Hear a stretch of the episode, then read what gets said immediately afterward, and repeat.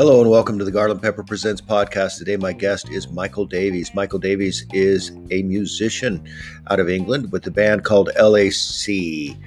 Uh, LAC stands for Law Abiding Citizen. They're kind of a punk anthem band. They're fun, and I think you're going to really like it, and you're going to really enjoy Michael. This is a interesting story. He's had a tough road, and uh, he's working on making the best of it now. So, follow him.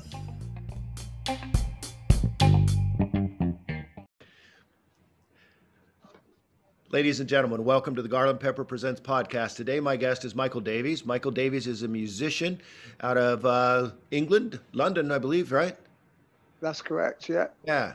And uh, we met up uh, on Facebook where we've got mutual friends, uh, probably Pete or someone of the Dandy Warhols, or maybe through John, Brian Jonestown friend page or something. I don't know how we got connected.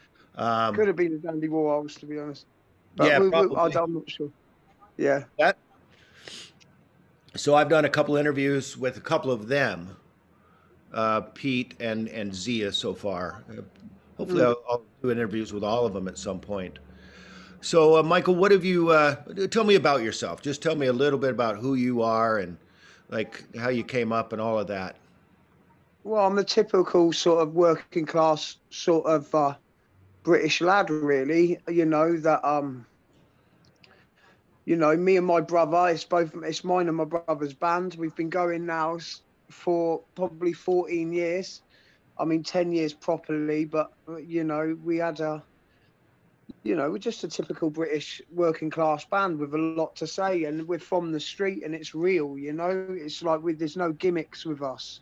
We'll show all the flaws. We'll show, you know, we'll just show it for what it is. That you know, we're not beating around the bush in any shape or form, and uh, we just tell it how it is. There's nothing really else to say about that. We're just real, real yeah. people. What are what are some of the stories of of like your neighborhood growing up? Like, where well, were you in the pecking order? Were you? uh Well, we're sort of like on the skirts of London. We're sort of like on the skirts of London, and like two minutes down the road, one day, one way, you got like um, Windsor Castle where the Queen lives, and and you know and all the rest of it. And then where I live, it's it's just sort of like council estate. It's very run down. It's very poor. Um, it's uh, yeah, it's it's it's not it's it's not a great place, but you know you you don't see the kids crying or nothing like that. You know they're they're always smiling. Those sorts of children, you know, and just it's it's just it's a great place to live because you've got the unity of the community. You know, yeah, the yeah, working yeah. class seem to just sort of pull together and they sort of move as one. And and you know, I believe my songwriting represents these people. You know, as well as everyone else. I think we're the people's band. You know, I honestly believe that. So you mentioned the community and and and that is true that that the more poverty there is, the stronger communities seem to be at some level. And there's also the weak links, you know, like the problems that happen with it too. But there is that pulling together that you see, and you don't see it with with the more posh or the insular, you know, kind of people. They they just stick yeah. to their own.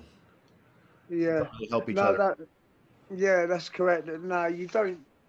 You don't. It's it's all character building stuff, though. Really, isn't it? You know, it's just like you know, it's not, it's, you know, to us growing up, kids who went to Spain were, were posh kids, you know, it's just, sure. It's just, you know, we come from a very sort of like poor backgrounds, you know, and um, that's kind of the way it is, you know, and so um, it's not a, a choice of life, it's, it's, it's, it's a way of life because you've got no choice but to live it when you're in the thick of it, you know? Yeah. So obviously I've made my mistakes, you know, and, I had my issues, but I've had, you know, we got out of it for years. You know, we got signed to Warner's in 2010, mm-hmm. and we were living the dream. You know, but um, I just went off the rails. Too much money, and I just think it, I think, and at the time, I fired my accountant and and took control of all my cash. Although everyone got paid, it was just I I just went completely off the rails, and um have you heard of the Happy Mondays? Yeah, yeah. I was just well, listening. Yeah, well, Bez from Happy Mondays. At the time, he was sort of like me and him were just like I was staying with him. I went up to Manchester, and I was staying with him at the time, and he was trying to like sort me out and get my head straight, and he was putting me on support with the Happy Mondays, and but um, I just weren't ready. It was just I was just young, naive, stupid, and oblivious to what was really going on around me. I was getting pulled from this world, this working class sort of world, and suddenly I'm sat in this big corporate fucking world, and it's I didn't feel like I, I belonged, you know, and I right, probably yeah. uh, to be honest, I don't. Right? Yeah, and I and I didn't feel like I was good enough at the time, you know, as well. Yeah, yeah. So, um, so I had this big belief thing going on, um, you know. So it was, yeah, it's just one of them. So. I like that picture. Your little, uh, your picture for uh, your face. Um, what's going on? What happened here? Did you go away? Oh, shit. Well, looks like we, uh, I'm going to pause recording for a minute. Everything that we've already said was not recording. Now we're recording. Do you want to start from the top? Yeah, let's start from the top. So, ladies and gentlemen, welcome to Garland Pepper Presents podcast. I'm here with Michael Davies. Um, we were not recording, so we're going to start recording. yeah. Um, yeah, doggone it. Yeah, we had a little glitch. We fell out, and then we came back, and we thought we were recording, or I thought I was recording, and I wasn't. So, uh, my apologies if we missed some great stories because there's some good stuff here. Mike, if, if you just want to start back up, Michael Davies, uh, my guest here on the Garland Pepper Presents po- podcast, with kind of how uh, you came up in music, your music journey, I guess. Would, uh, would that be the best place to start? Yeah, I mean, I mean, it started off when I was a kid. My dad was a musician. My whole family have been musicians. He sort of forced me in, into guitar. I hated it when I was a kid, but he wouldn't give me my pocket money unless I sort of did it. He used to sit there, and make me play until my fingers bled. Ooh. Like, like no really like really hardcore my dad was. My dad was a great guitarist as well but um you know he's he's he's an old man now. He's but um so it kind of started from there but um i was sort of like drilled with like t-rex the stones and the beatles and it ain't fashionable to enjoy your, your parents music when you're that sort of age. Yeah. You know and um and then Oasis came out, and I and and and I'd been playing for a couple of years at this point, but they were from a council estate, just like me and my brother, and yeah. um, you know, and I kind of looked at them and I thought, oh, if they can do it, I can do it. And I was only about eight or nine years old at this point, you know. I just see Noel Gallagher with that three five five guitar and a woolen jumper, and I just thought he's a fucking geezer. Do you know what I mean? Yeah. And that's kind of how it was when I was a kid. So then I sat there in a room for probably, I don't know, I think all you heard coming out of my bedroom for a year was probably like cigarettes and alcohol played on one string. You know what I mean? I just yeah, literally yeah. learned Oasis songs all on one string. I, I suddenly got a love for music because I'd found my own music, not my dad's music. Yeah. And then it kind of developed from there into like, yeah. And now I love all the T Rex and that. It's one one of my favorite bands of all time. You know. Yeah, yeah. So it's weird things are planned out, but um, yeah, it's one of them really. So, and it just developed. I had a couple of other bands. I was um, in one band. I think it was 2002 to 2005 was the Young Offenders Institute. We got signed to the same label as like Joy Division, Factory uh, Factory Records, and all the rest of it, and um, Happy Mondays and all the rest of it, and so and that was that, and that sort of disbanded. Did you play so like um, Pardon? Did you play with the Happy Mondays? I couldn't even tell you how many times I've played with the Happy Mondays because I actually used to manage Bez as well a few years back. Well, mm. t- about 10, 11 years ago. I was the worst promoter in the world. I mean, I'm a great, I'm a good songwriter, but I'm not, you know what I mean? Even Bez says now, he says the gigs were amazing, but you're the worst promoter I ever had, you know? But we were such good friends. Me and Bez just clicked, you know? Because he had the whole sort of uh, he went to prison for the same amount of time when he was the same age as me as a kid and yeah, all yeah. the things. So we just you know it just happens and he's just so real you know and he helped the band in a million ways when we were getting signed as well you know mm-hmm. so uh, yeah i've got a lot of love for the mondays a lot of love for the mondays yeah it's one of them and that's why we use the mondays um, producer as well because one of my most um, influential records for me personally was sort of like step on by the happy mondays and um and Steve Osborne um, produced that with Paul Oakenfold. And that's why I always wanted to work with Steve Osborne, simply because he made that record and it was like one of my favorite records. You yeah. know, it's just, and so when we had that budget and got signed to Warner and had all the big fucking, you know, five, six figure fucking budgets to play with and that, it was just like, right, who are we going to get to do this record?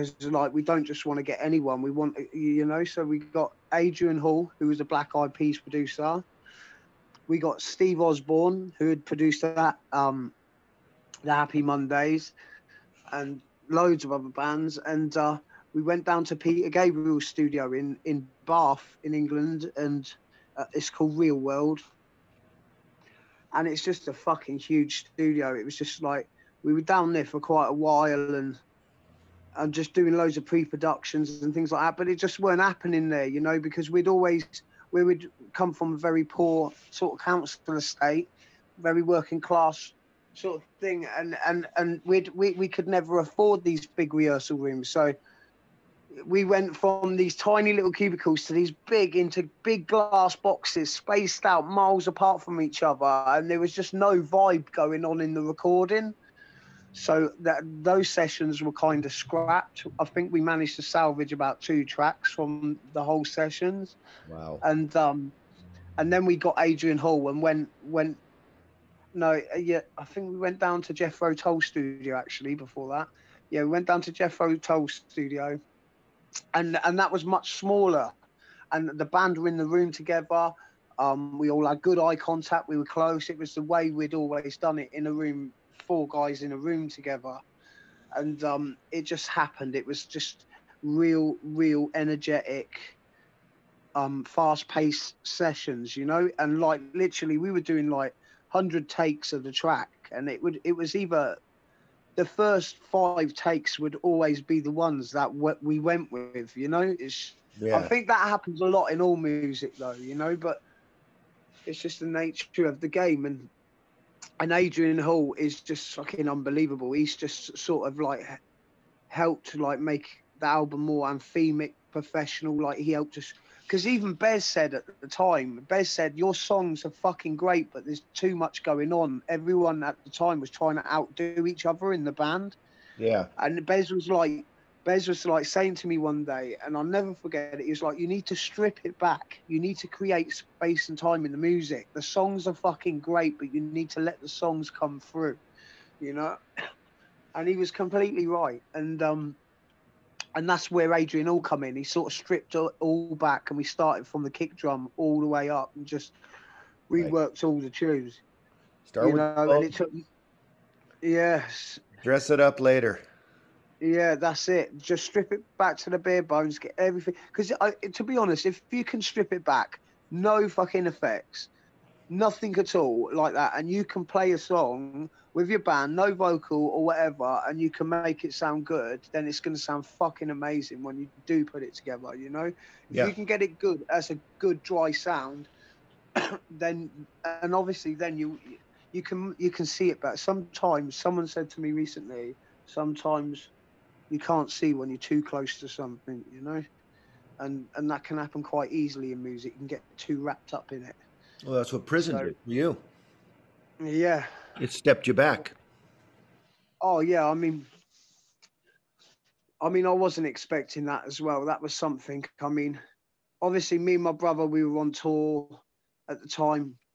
This is how the prison thing come about, and we were doing so well, and and obviously we we we we got a big fuck off studio recording studio. It was huge. It was. We had our own studio over in Reading, and in England, and and uh, yes, tragic really that um, it just became it it it wasn't that that that year, 2012 going into 2013, just you know, although financially I was minted, I had everything I ever wanted, but I was I I don't think I can think of one time in my life where I didn't complain more. I mean, I spent that whole time just complaining, you know, it just I wasn't happy. I was ill. I'd let a load of parasites in. I mean, the, there was more people coming through the back door of the gigs than there was buying tickets and fucking. It, it, it was just getting out of hand that like the whole shebang. We were on tour with them Mondays, and we got people like Bez telling us calm down. We had people like Pete Doherty telling us to calm down, and just you know, and there has to be a point where you have to start thinking, hang on a minute, you know, what's going on here, you know, and just yeah, just led to me and my brother. We we were on this tour and we, we'd done a few gigs. We'd played with Shambles or Pete. I think it was a solo gigs actually, and uh, we'd done a few with him during these sessions, and we'd worked our way round to um, the Kentish Town Forum, and we were headlining it. And uh, yeah, so first song into the set, like uh, my guitar was breaking up, and there was issues, and the band had been rowing for the last sort of like few gigs, you know, last few days, and and uh, I don't, I just don't know what it was. I just said something to my brother, and it just kicked off, and it it was me, like hand on my heart. Like I see it now. It took us years to talk about this, and to be honest, I was so bitter about this for years because you got to imagine it, you spend and you put all your efforts. You come from the poorest background ever you know, I've lost a lot of people in my life. I've had my mates murdered and all sorts of stuff. And, and, you know, I've witnessed a lot of shit that I didn't want to witness, and I'm not proud of eh, the prison thing at all. And in fact, I'm absolutely disgusted with it, really, looking back on it now. But you know, it's just so much was going on. Me and my brother fell out, and I, you know, without that band, without mine and my brother's band, I just felt like there was nothing else left anyway. And Warner's at the time was saying, "No, you've got an EP coming out. You have to commit to your part of the contract." And they made me tour it with like session musicians and that. It weren't even the fucking band, you know what I mean? So I finished this tour supporting the Happy Mondays, and oh man, it just weren't a good time. And I was by then I was completely off the rails. We shot a video for the first um, record, Borstal Boy, and I was watching the playbacks that day on the camera, and I was just I just turned around to the director and I was just goes, I can't be in this video. I said I look too unwell. It was the first time I actually realised, oh my god, I'm ill here. You know, that something needs to be done. I'm not well, and and uh, so one of the actors in the video ended up putting my jacket on and that and playing me and i just sort of stood in the background and just watched the video go and just and it's a very personal song as well to me as well and the storyline goes bang in with the song. And so it was like reliving an incident you know that you know lac Borstal boy. And and then we had the guardian give us band of the day and then they came and uh, to a couple of gigs on the tour, but by now my brother had left, and they asked me who the band members was, and I said Mike Davies, and because at the end of the day, that's all it was at the time, and they, they kind of slated us, and then that knocked my confidence a bit more because obviously now I was getting pulled into the mainstream press. So, and Paul Lester, the journalist, I idolized him. I would have done anything for him to even know who I was. So, for him to like, sort of like slag me off and try like saying, "Oh, he's just going to be another, you know, Sham 69 or Billy Bragg." Well, I'll take that. You know, I'll take fucking Billy Bragg and Sham 69 all day long, mate. Like, I fucking love those artists. You know what I mean? And um, I think I made a comment uh, like to him that that referred back to um, Sham 69, where it was just like if the kids are never divided, if the kids are united, they'll never be divided or whatever, something like that. And um, he kind of used it all against me, and it was just like saying it was just Mike Davies and a bunch of mates, but it weren't like that. Obviously, I'd lost my brother, and then obviously I went off the rails. I lost my recording studio to Inland Revenue. They took the lot. Um, I fired my accountant, spent all the money on drugs, you know, just living the high life of famous rock and roll stars. I won't say no names. And we were just driving. We just we were just on a road trip for about six months of just like just fucking I never injected or nothing like that. I mean, but I mean the crack cocaine and and, and smoking heroin and in spliffs and that, and just it just it's fucking embarrassing. You know, it's and I, I'm not going to sit there and like hide it or and things like that because I, I think that it does need to be spoke about. I think I think that if you know one person can change their life maybe because of maybe something you know if I can help some one person then obviously I've done what I set out to do in the first place. You know, if you can yeah. help more than one person, even better. But well, the irony know, is, you know, there's this kid. He sees Oasis and he sees himself in Oasis mm. and he actually gets to this place where he's going that direction. Yeah, and but I knew knew him by then as well. Didn't feel like he deserved it, and so mm. you, you you slipped. That's right the key. That's the key. That was the key there. Yeah. Yeah, that was the key. I didn't feel like I deserved it. And in fact, I I I actually thought I didn't see myself as now a working professional musician. I actually saw myself as a professional blagger. You know, at the time I was thinking, oh, they're going to suss me out soon. They're going to realize, yeah. you know what I mean? It was like, because it was, it was just one of them things. And then that that's what, uh, where the drugs were blanketing it up, you know?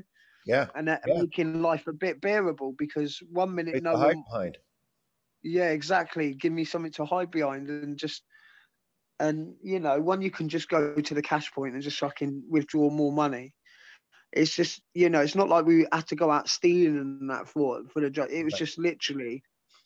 I'd I'd go, I'd say to him I'd go and score, so go down to the studio and and wouldn't even pick up the guitar once. I'd be in there about a week and it'd just be like score, smoke, gouge out, score, smoke, gouge out, and it would just be that all day long for like about six months. And it's you know anyway, next thing I know, I ended up in prison served five years in prison. And when I was in prison, I, I found out my brother had cancer. And I walked up to the med hatch that day and I said, see all these drugs. I was on Valium, I was on pregabalin, I was on methadone, I, I was on I was on fucking um, antidepressants, quetiapine, citalopram, you name it. I was they they were just doping me up with drugs for years. And I just walked up to the med and said, I'm not taking this shit no more. I'm going back in my cell and I'm going to rattle this out. And the screw, the officers, I call them screws. We call them screws in England. So the, or the wardens, maybe is that what you call them in the states? Uh, wardens, yeah, yeah. So like, um, so anyway, the wardens are were, were just like Michael, you can't do this. I said, no, I am going to do this. I goes, I got three years left. I goes, if I do this now, I goes, I goes, I'll be ready for when I get released. But they just wanted to sort of like, and I had no help from the prison system, no help from the nurses. They all laughing at me. The only help I had in prison, three months I was ill for coming off all them medications, three months. And the only people that looked after me were the boys on the wing, the other inmates. They were the ones looking out for me, not no officers or authority you know their systems don't work so and methadone in a cell by yourself mm. shaking your ass off just three months i didn't sleep for three months and you know what i wouldn't have done it any other way i sit in now at the time i didn't think that I mean, fuck me, I wanked myself to death as well because all your, all your, nah, but all your nerve system comes back, doesn't it? Where, where yeah. the opiates were shutting down the receptors and it was all coming back.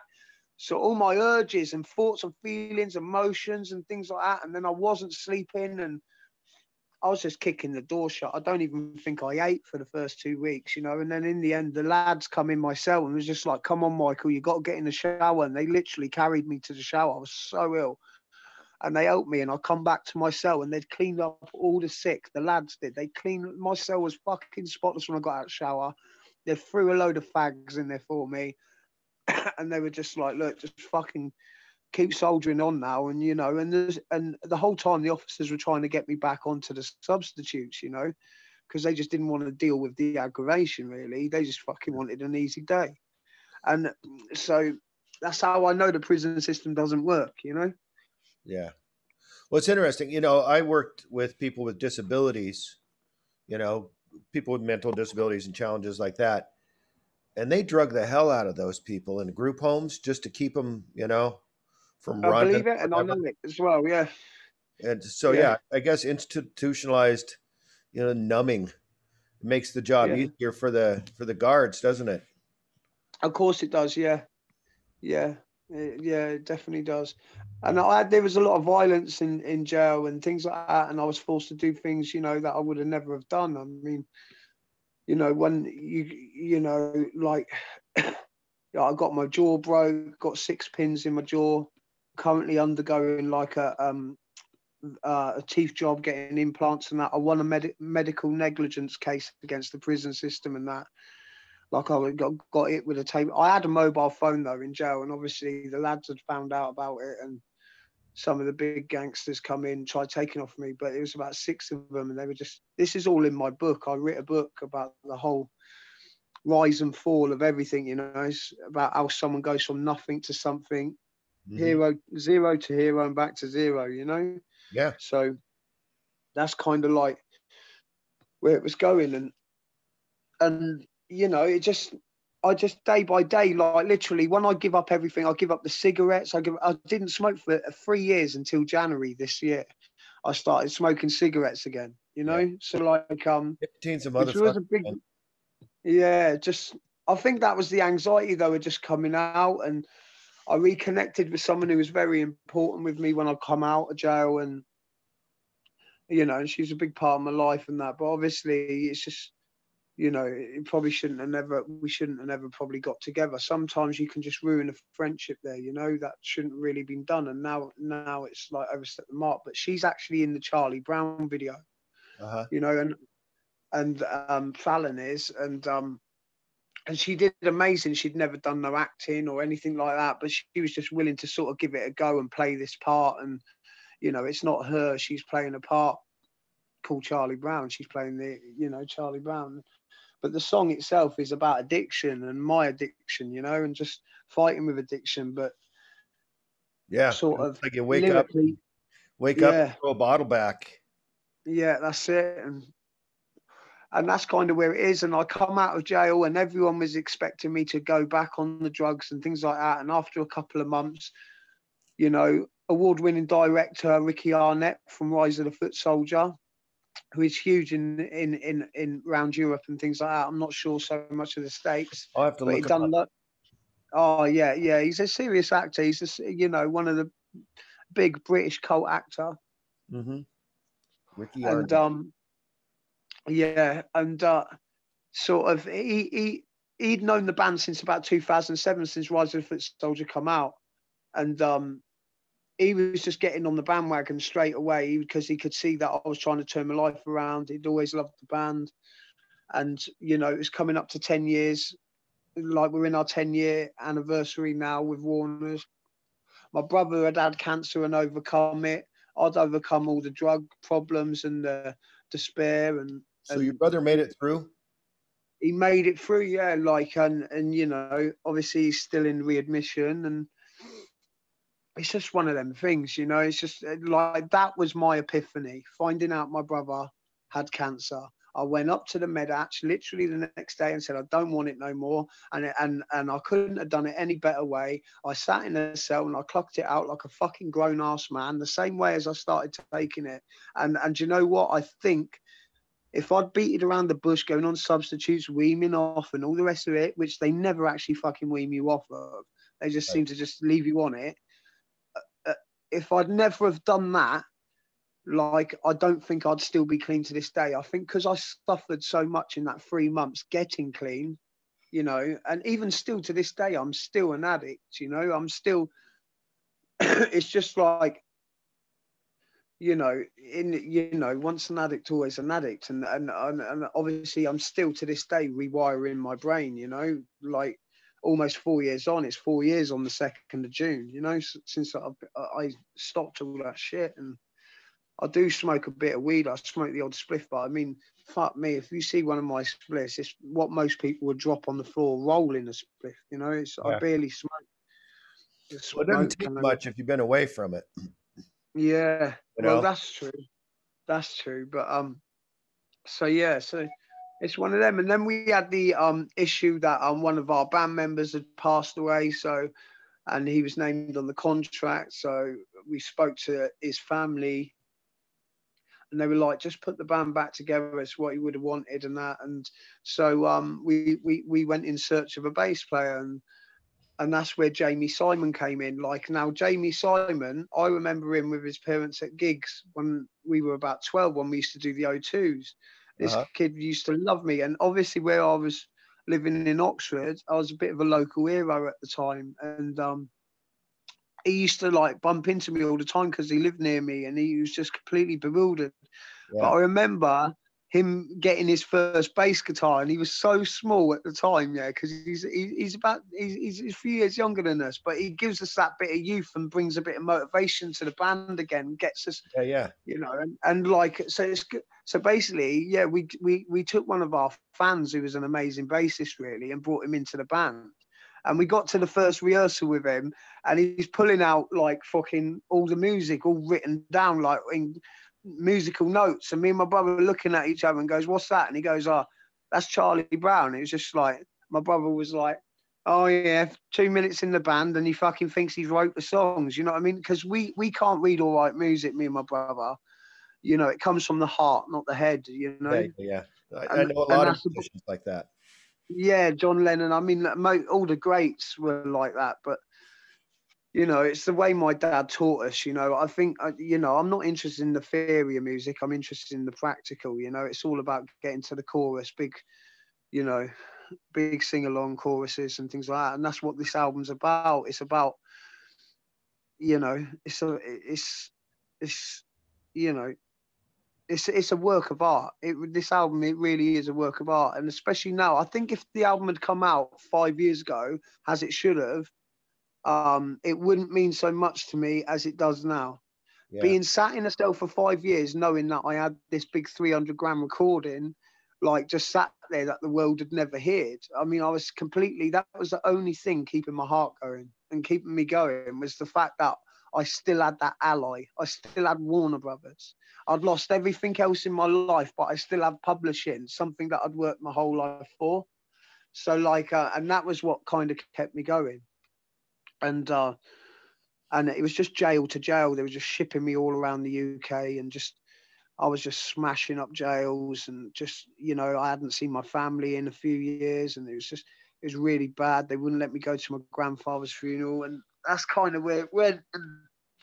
And, then eventually I I got close to home, but I only had like six months left, and then I got told I was getting out, and then I was scared about getting out, and and that's where Fallon came into it. Really, she was amazing. I mean, what she had to put up with with me, like, because my head, I I picked up so many bad traits after five years. It was, I was like, my head was just full of conflict and war and fucking negativity and just all this fucking sadness and just, you know, and I kept shutting the door of my room and she she grabs the door one day and she goes why do you keep shutting the door she's like you're free now you can just open it you know what i mean don't have to shut the door no more. And it was like silly things like that. And and she did. She she sort of broke started breaking me away from it. And then as she started breaking me away from it, my confidence started getting back and my independence started coming back. And then my belief in myself and my song started coming back. And now the fire's raging. Do you know what I mean? I like yeah, man. Now now like I don't believe in myself so much, but the music I don't take myself seriously, but the music I take very fucking seriously. There's nothing that I take more serious in life than my songwriting as as an artist, you know? Yeah. Do you have like and, a um, you write daily, like all the time, or you just always have a pad of paper? Yeah, I mean, I mean like, like oh. I was up all night last night. I was up all night last night, um, just writing a new tune and and it, it's the, the direction it's going now. I'm actually surprising myself now. Like, I can honestly say, without being biased, that I I feel like I'm becoming the songwriter I always wished to become. You know, like I feel like my songs.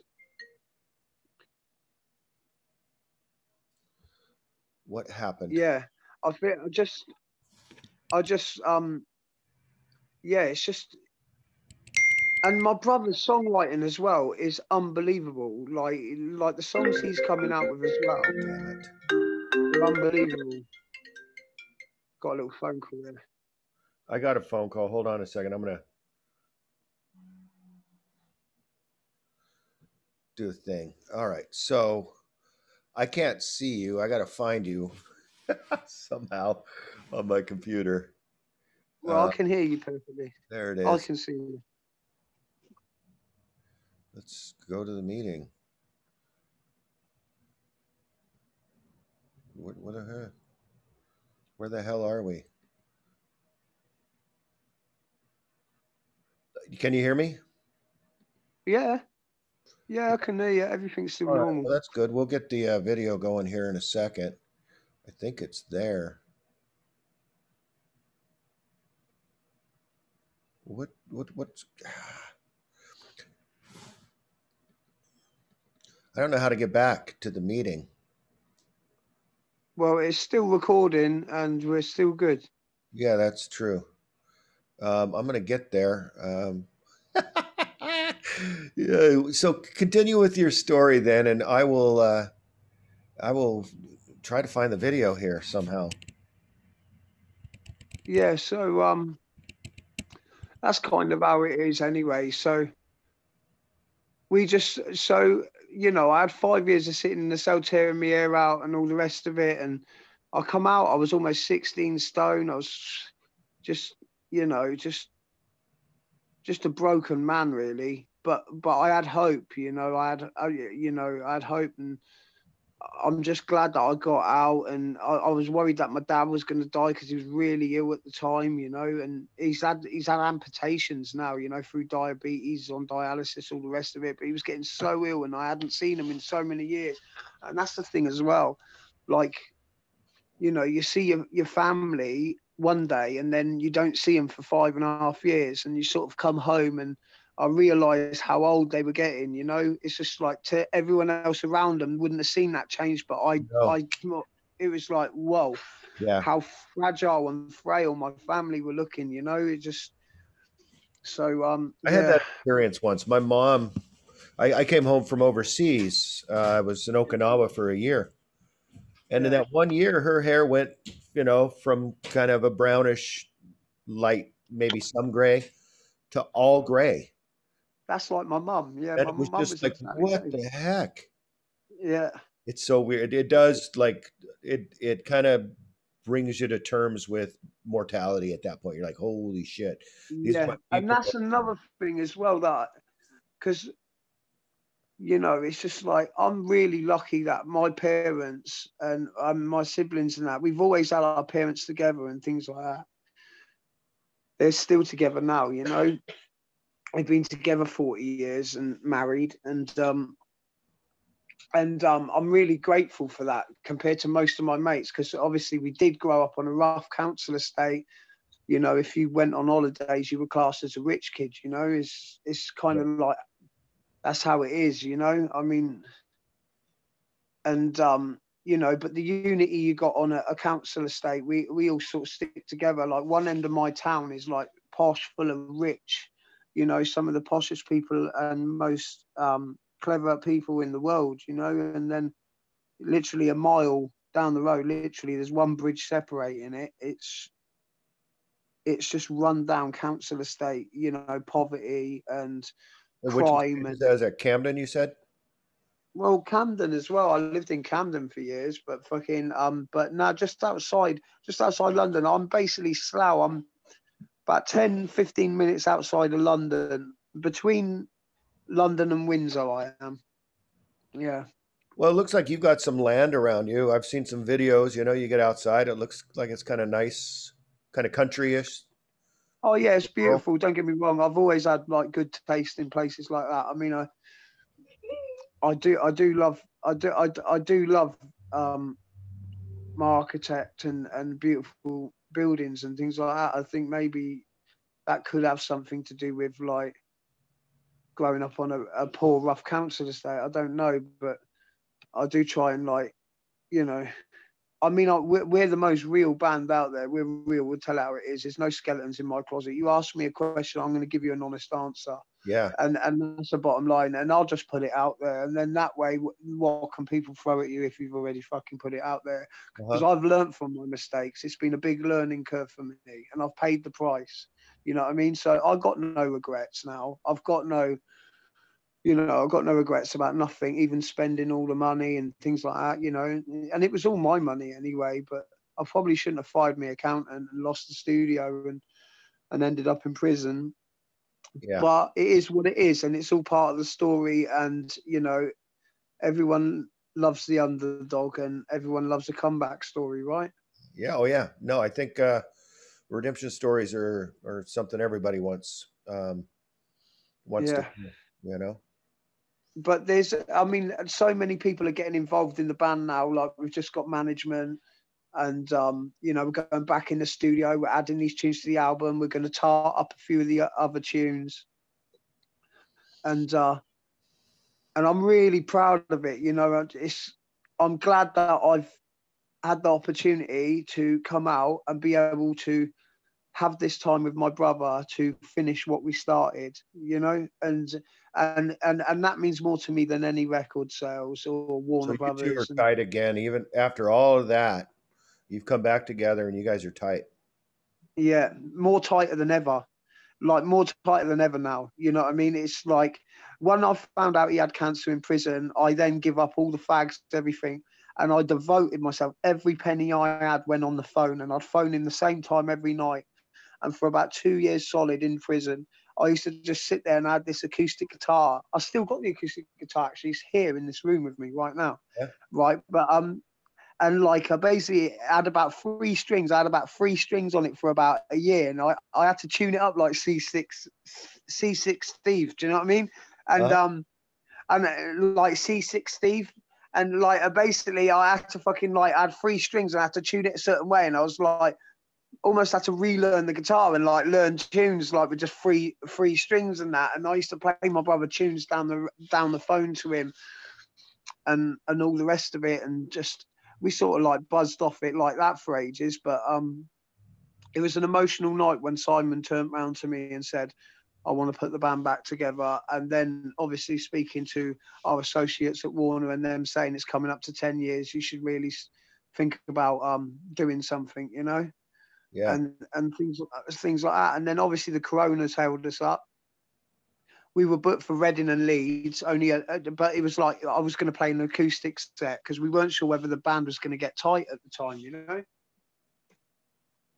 But um, so like uh, we were going to do it, and then obviously the Reading weekend is the most important weekend of my life, and I waited six years for that, and and for the Corona to sort of like shut it down and that, and you know, I spent that weekend on my own. It's just I, I really got let down that weekend, as you know, to a point where I, I don't think I'll ever get over either.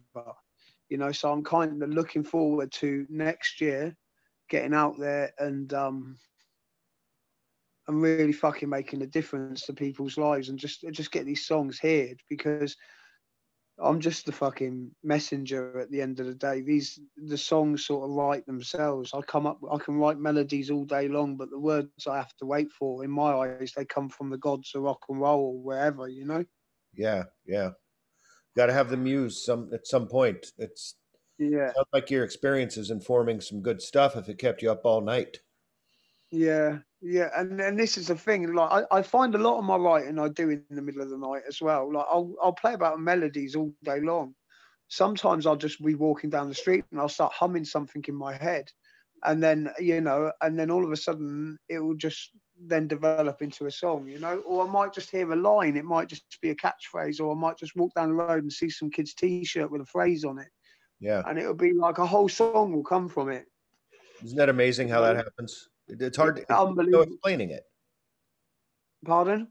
There's no explaining it. I mean, no. you can have a habit of writing, which you should have a habit of writing, so that your brain automatically goes, "Oh, I need to write this," when yeah come up. Um, so that's one thing I've been trying to establish is a daily writing habit, and uh, yeah, just because it's hard to keep discipline in things like that. It helps me sort it out, you know. The fuck happened? Oh, what, what? You keep popping out, Mike. Michael. Do you go by Mike or Michael? Yeah, you've gone really quiet all of a sudden. One sec. I got quiet. Oh no, it's better now. Okay, there we go. so I forgot what I was asking you there. Um, oh, do you write regularly, like just out of habit? Yeah. So like, um, if I'm on the move and that, I'll use voice memos in my phone, and I, I might just like write like sentences down, just talk them into like a dictaphone, like with my yeah. phone. But initially, I'll sit down with the guitar and I'll just, you know, either have it sort of filming and just it'll be like a 15 minute long song and I'll just chop it down to three minutes and take the best out of it and, and arrange it all properly, you know. But mm-hmm. I mean, that's what I do. I'm a songwriter. I have 17 published songs with Warner Brothers. So like that's that's that's what I do. And so it's not you, good for the people. You write it's not good for the people. Tell them to others. Yeah, yeah. I've wrote songs for other artists, asylum writers. Yeah. Yeah. yeah. I've been working with a couple of artists this year as well, which I'm not really allowed to talk about at the minute. But um, is that fun? Like work? Is it challenging? I mean, well, it's not really challenging because when you're writing for because basically I just write for myself and then and then I'll go that'll work with LAC that ain't gonna work with LAC so it will be like what's going on the burner and what's what's going in the tin you know? And it's uh-huh. just and and that's kind of how I work. And then and then obviously I'm on a large publishing company and the songs just sort of sit there in the vault. And when certain artists are looking for new sounds and things like that you know they just suppose plow through things you know I, I don't know. And then all of a sudden you get a lawyer phoning you up saying you need to come down here and have a chat with us. But then when you work with other artists it's is it's better anyway. It's much easier. It's not like working with my band and and nor does it have my heart either. But you kind of just give it away. You got you know you just as long as they ain't changing the melody or the arrangement of the song i mean they can pretty much do what they want with it. It's it's it's really out of my hands. The song's written, so the job's already done when it goes to someone else. You know. Yeah. Well, writing's definitely the place to be in music. It's where the money is. Yeah, that's true. Yeah. So I mean, definitely writing your own music, but if you can write it for others, shit. I mean, yeah. Dylan's got a lot of songs others have, you know, played and Willie Nelson has a bunch of songs other people have played. And, yeah, two two great artists, them two as well. Mm-hmm. Some you know amazing artists. You know, Johnny Cash is one of my favourites. You know, who is it? Johnny Cash. I oh yeah, Johnny I love Cash. Johnny Cash. Yeah, like you can't. And you know what? I'm thinking about doing Folsom Prison Blues. You know, just because of all the times I'd played it in jail to myself in the cell. You know, just. No, you should. You got rights yeah. yeah like like I understand the tune as well, getting moved from jail to jail and all the rest of it, and just like I get what where he was. Yeah. Where he was coming from with that song, you know what I mean? And just I know it's a famous tune of it and all the rest of it, but it is a fucking great old little number, you know. And I love a lot of that old um American sort of blues, John Lee Hooker and all the rest of it. That's kind of where it all started for me, you know. Yeah. I like old, uh, Waylon Jennings too. I don't know if you you ever get into that old time country. You know, it's yeah. contemporary of Johnny Cash, but he's got pipes, man. He can sing so beautifully. You know. Yeah, unbelievable. Right up to the end. Yeah. Yeah, I kind of. It's weird because I, I grew up with country all around me. Yeah, hated country as I got older. Yeah, that's what I mean. That's exactly the same as me because yeah. like I had Johnny Cash in my life the whole time, but like yeah. Never sunk into him to when I like must have started getting clued up to the world or something, and then suddenly it was just like, oh my god, this is what I've been missing. Yeah, yeah. There's some, but some it was actually better as well because the whole back catalogue was there waiting for me in one hit. You know what I mean? So when I did actually did get into Johnny Cash, it's just like I, I, had an encyclopedia of Johnny Cash, you know what I mean, to just yeah. plow through. And that was the amazing thing. And it was the same with the Clash as well and the Sex Pistols. Oh, I love the Clash. You know, yeah. Well, I know Mick Jones a bit and his daughter, and I know Joe Strummer's daughter Lola a little bit as well. So, Yeah, they, know, they were just, amazing. And I loved how they were kind of continually reinventing themselves. Like there's oh, completely their style all the way. I mean, they from they, album, album. Yeah, I mean, when you listen to Charlie Brown, I mean, when I listen to Charlie Brown, I hear Clash all over it. Mm. You know what I mean? It's just like I hear yeah. Clash Pistols all over it. You know, in in terms of like energy, guitar, you know, British punk, and and all the rest of it, and that's kind of how the story sort of starts. But once we've done all four, four or five videos for the album, if you play one video, like there's two videos out now. So you've got LAC Borstal Boy and you got LAC Charlie Brown. But if you play, but by the time you get to the fifth video, if you watch the first video to the end video, it's going to play a film.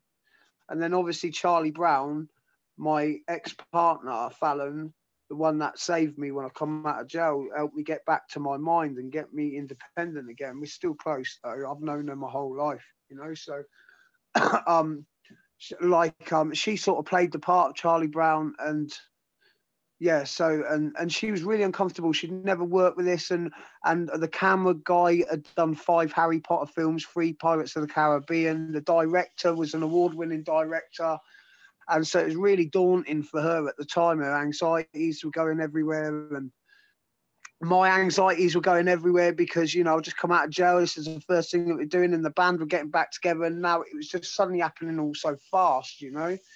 So the last ten months have just been a, fucking roller coaster, really, in that sense. And the the corona hasn't actually held my band down. The only time it's held us down is the fact that we ain't done no festivals or no gigs this year. We just uh-huh. sat here doing nothing. And that's the one thing that we do it for, right? You know, to get out there and play live and fucking see everyone jump up and down and the pints go everywhere, you know? Right, right.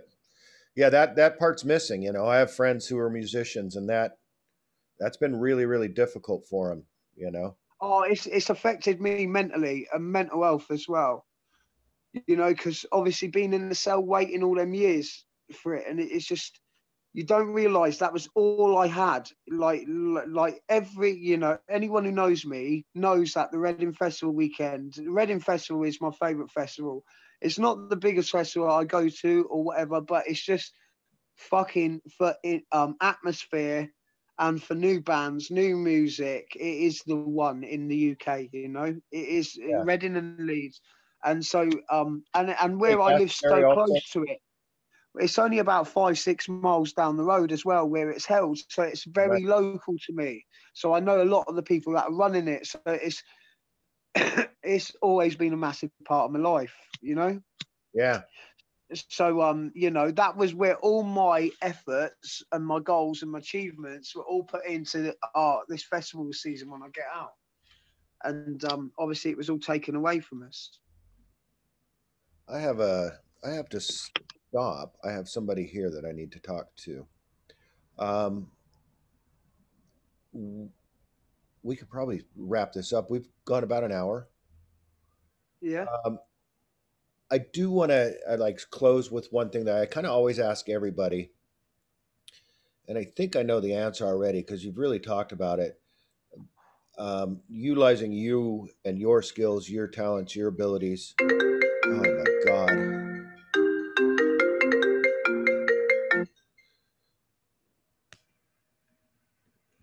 Da, da,